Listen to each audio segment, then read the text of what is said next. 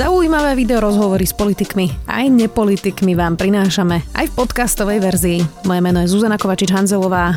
Vítajte pri relácii Rozhovory ZKH v audioverzii. Počas pandémie zostala zaseknutá v New Yorku, využila to na natočenie dokumentu o koronavíruse v meste, ktoré bolo na kolenách. V dokumente hovorí aj o vlastnom strachu, ale aj o zdravotnom systéme v USA. Viac už s režisérkou Terzou Notovou, vítajte. Dobrý deň. Pani Notová, tak aké to bolo? Aká bola korona v New Yorku? No, tak intenzívna. Úplne e, nemôžem povedať, že som to čakala až do takýchto rozmerov, pretože tiež som myslím, že si nechala ako keby sa uniesť na tej vlne, že predsa som v tom bohatom západnom svete a tu keby bol prúser, tak tak by to nejak podchytili, čo sa vôbec nestalo a vlastne sa to skoro nedie ani doteraz, pretože ono, keď sa človek pozrie na tú mapu Ameriky, jak sa to teraz presúva, ja som tam bola, keď to začalo v tom New Yorku, čo je logické, pretože New York je fakt také kontaktné mesto, že, že logicky sa to najviac šíri, lebo ľudia naozaj sa tam stretávajú hromadne v kuse na uliciach, v metre a tak ďalej.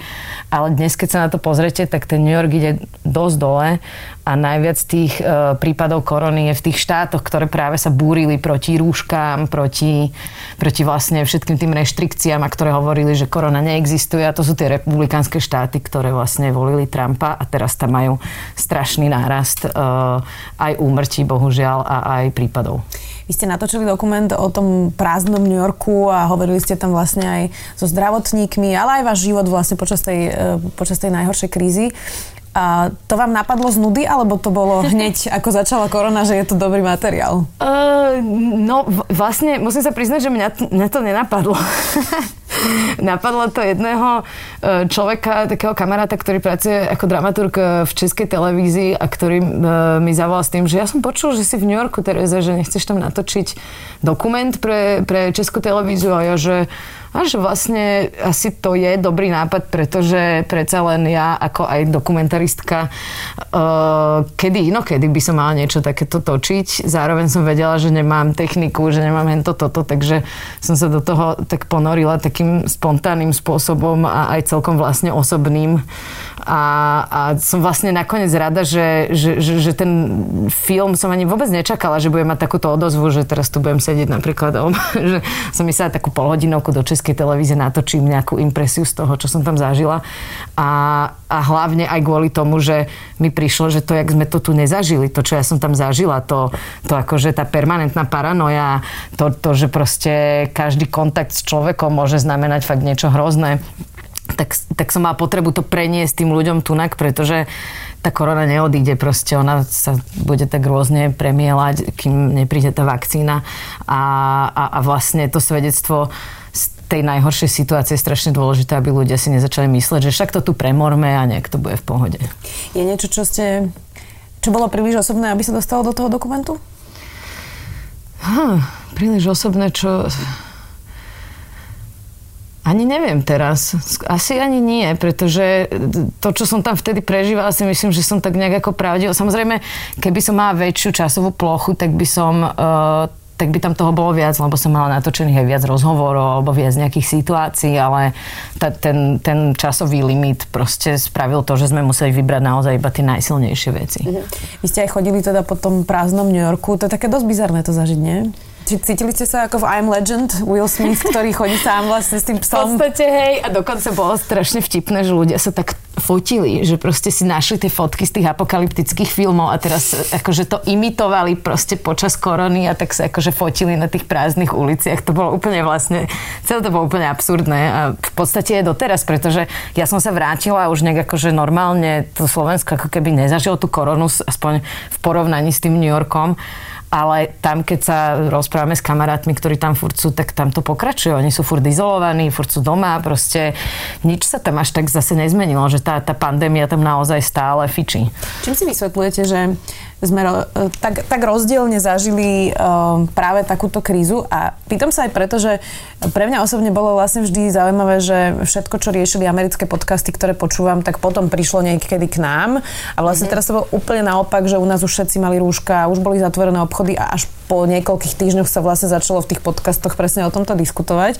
A čím si to vysvetľujete, že tak rozdielne napríklad Slovensko versus New York k tomu pristupovali? No, neviem, je to akože určite zaujímavá, e, zaujímavý nejaký súbeh viacerých vecí. Určite s tým súvisie politická situácia a, a, a lídry, ktorí tam v tej Amerike sú.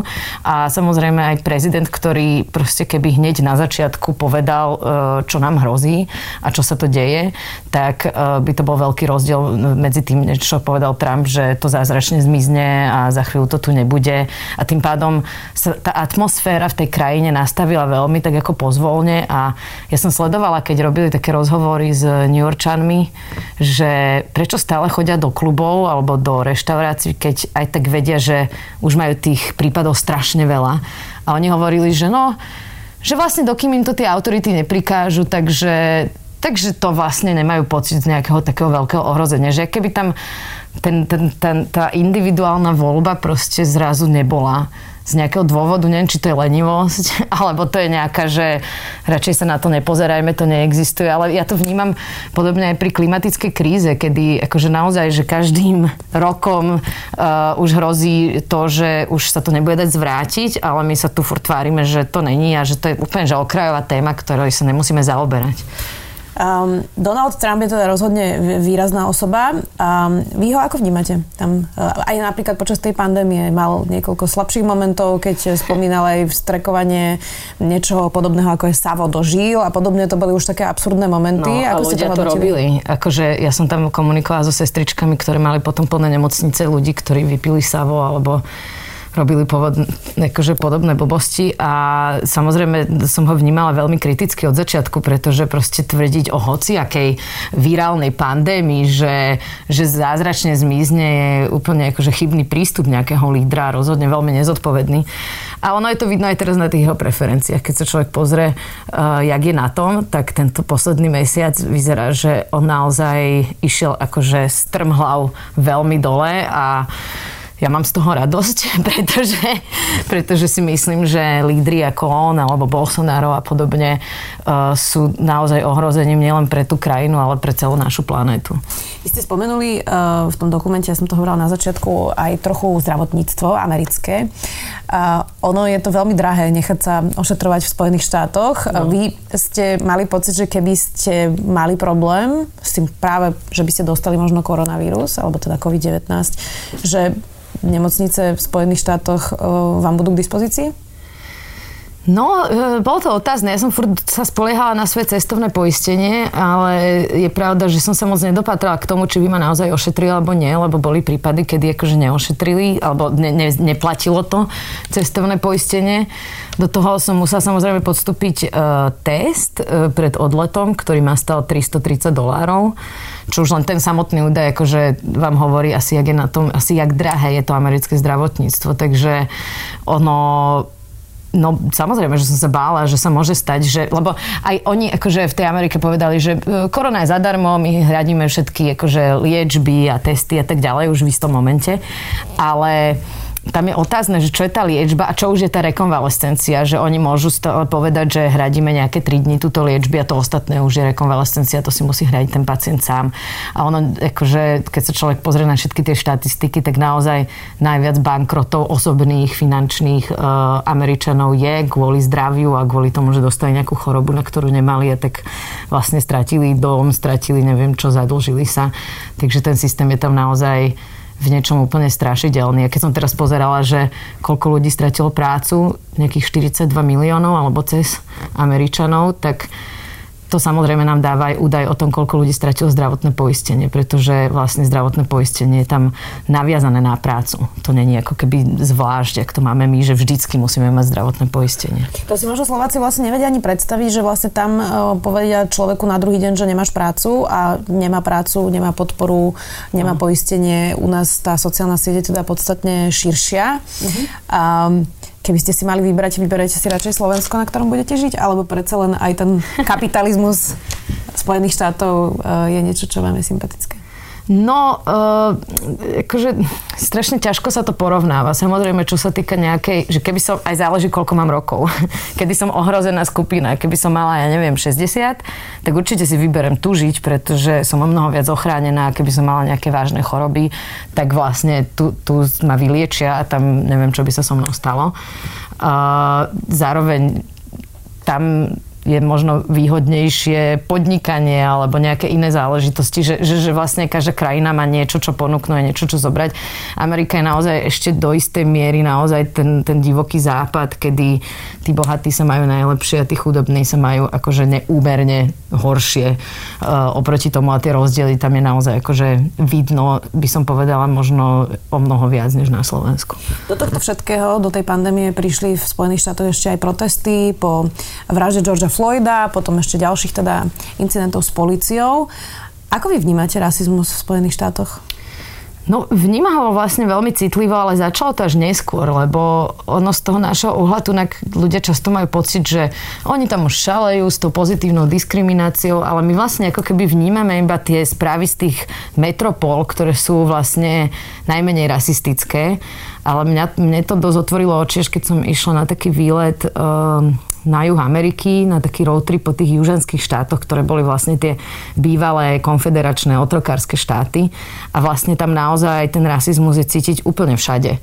A do toho samozrejme sú tam všade tie sochy tých konfederačných generálov a všade tie konfederačné mm. vlajky a vlastne tá spoločnosť je veľmi rozdelená na tých bielých a, a, a na tých černochov a je to proste úplne, že keď som sa tam, že také ako malinké situácie, ktoré si spomeniem, vždy sa ma vlastne najviac dotýkajú, keď som sa bavila s jednou babou, ktorá mi rozprávala, že sa tam presťahovala do Charlestonu, lebo tam je pláž a chcela začať taký nový život a že pracuje vo Walmarte v obchode uh, normálne na kase a že vlastne chce odísť, pretože tí ľudia ani nie, že by boli rasistickí v zmysle, že by nadávali, ale že ju nevidia, že je pre nich proste neviditeľná, aké by proste neexistovala. Mm-hmm. Že, že, že, že aj to je vlastne istá forma rasizmu a samozrejme sú horšie a horšie, ktoré vidíme teraz, jak si tam proste ľudia uh, vražde, či už sú to policajti a tento inštitucionalizovaný rasizmus, alebo sú to vlastne normálni ľudia, ktorí vlastne zbrania a majú pocit, že akože teraz naozaj sú na tom divokom západe a môžu si strieľať kam chcú. Je to akože vlastne sa ma to až tak dotýka, že to, keď si človek pozrie tie videá, tak je jedno, či to je Amerika, alebo Slovensko, alebo, alebo akákoľvek krajina. Proste všetci sme ľudia a je šialené, že niekto kvôli farbe pleti niekoho zavraždí proste.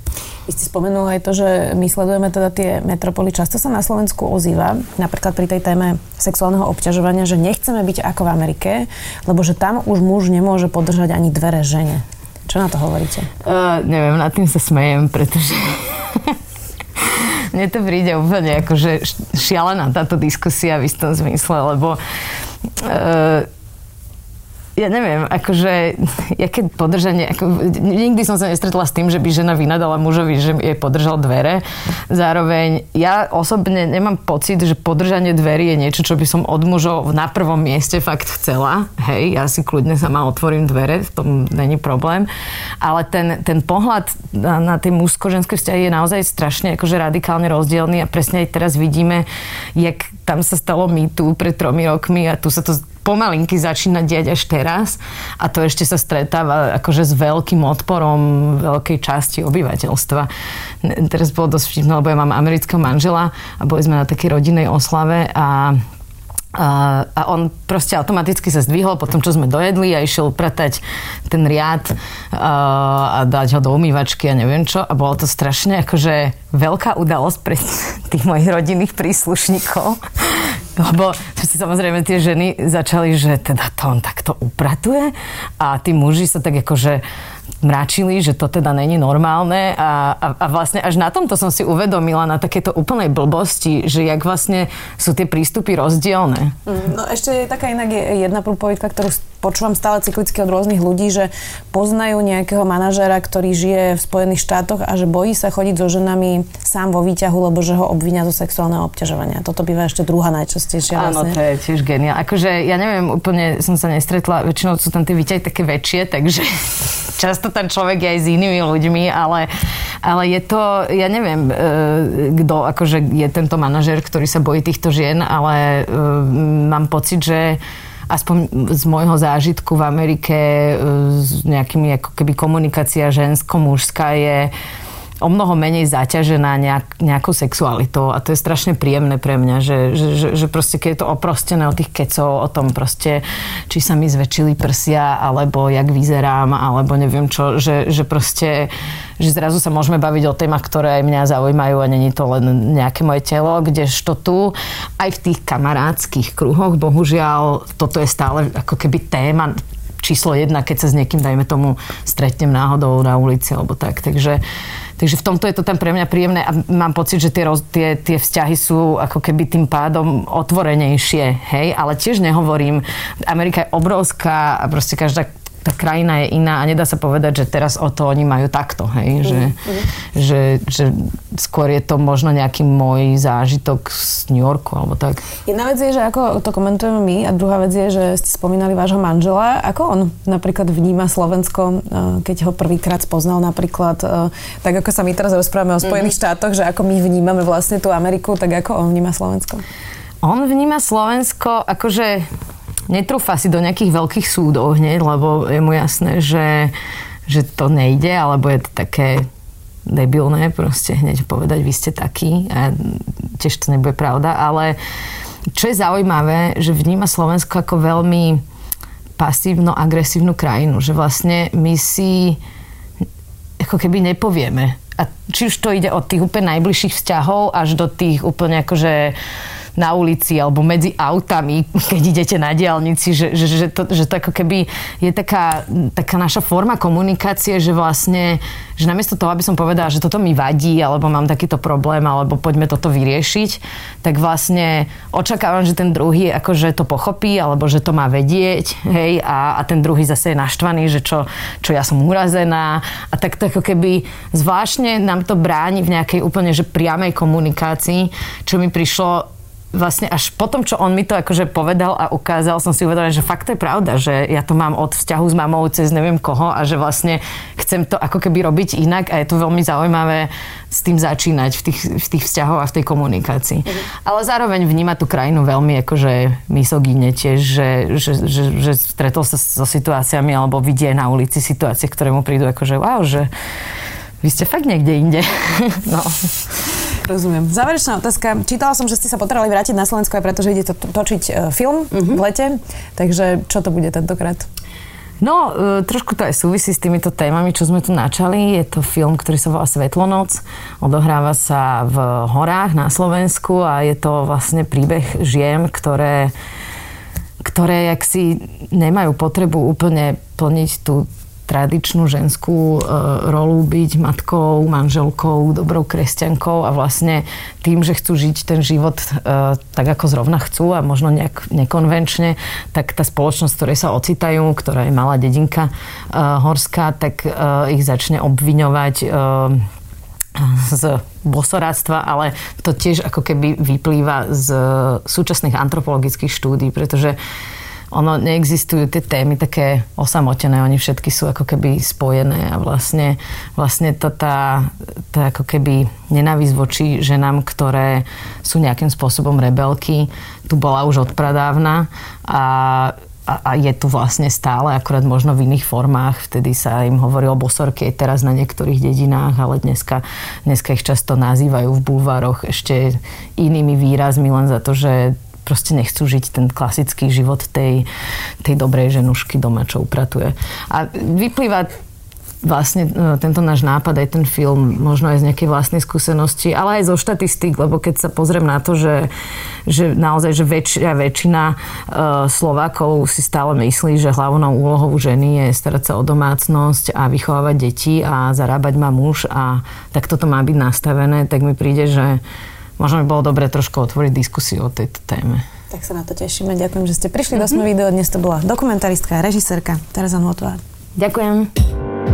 Počúvali ste podcastovú verziu relácie Rozhovory ZKH. Už tradične nás nájdete na streamovacích službách, vo vašich domácich asistentoch, na Sme.sk, v sekcii Sme video a samozrejme aj na našom YouTube kanáli Denníka Sme. Ďakujeme.